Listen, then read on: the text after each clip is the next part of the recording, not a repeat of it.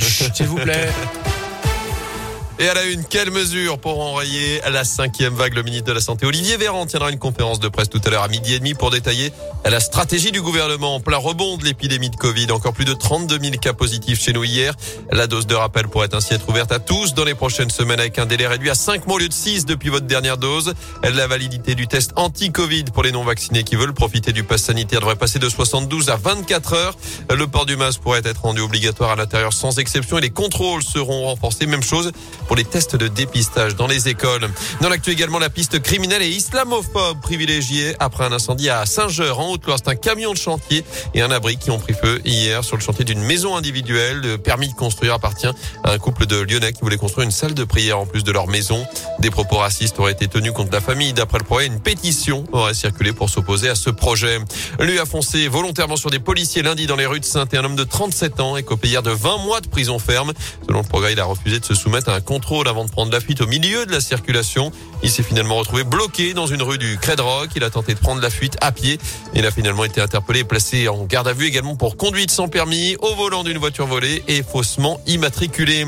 Réunion de crise à Matignon ce matin au lendemain de ce drame au large de Calais dans la Manche. Au moins 27 migrants sont décédés hier dans le naufrage de leur embarcation. Et les victimes tentaient de rejoindre l'Angleterre. Emmanuel Macron a assuré que la France ne laisserait pas la Manche devenir, je cite, un cimetière. Quatre suspects ont depuis été interpellés.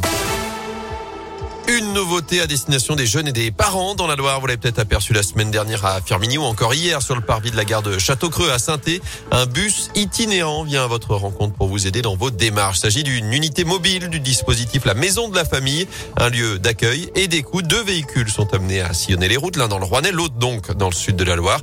Et ce sera le cas d'ailleurs tout à l'heure au Chambon-Feugerolles, place Jean Jaurès à partir de 11h.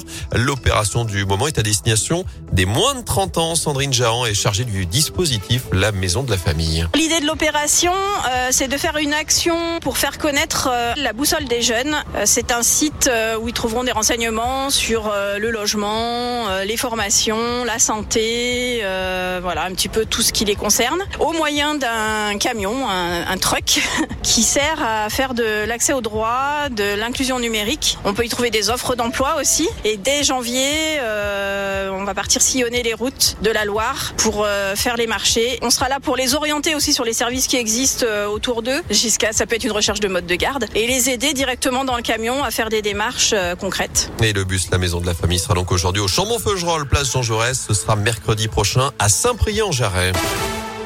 En foot, ne cherchez plus le numéro 24 à saint ne sera plus jamais porté. La SS a décidé de le retirer pour rendre hommage à Loïc Perrin, le capitaine emblématique des Verts, qui sort également un maillot collector pour retracer ses 17 années à saint Il est tiré à 470 exemplaires comme le nombre de matchs disputés par Loïc Perrin chez les professionnels. Les Verts qui vont également changer de logo. Vous le savez, une grande consultation a été lancée à la rentrée. Ça y est, le vote final est lancé. Les trois logos finalistes ont été dévoilés hier. Vous les retrouvez sur notre site radioscoop.com. Il y a déjà plus de 10 000 votants ont donné leur avis en seulement 7 heures. Vous avez jusqu'à dimanche soir minuit.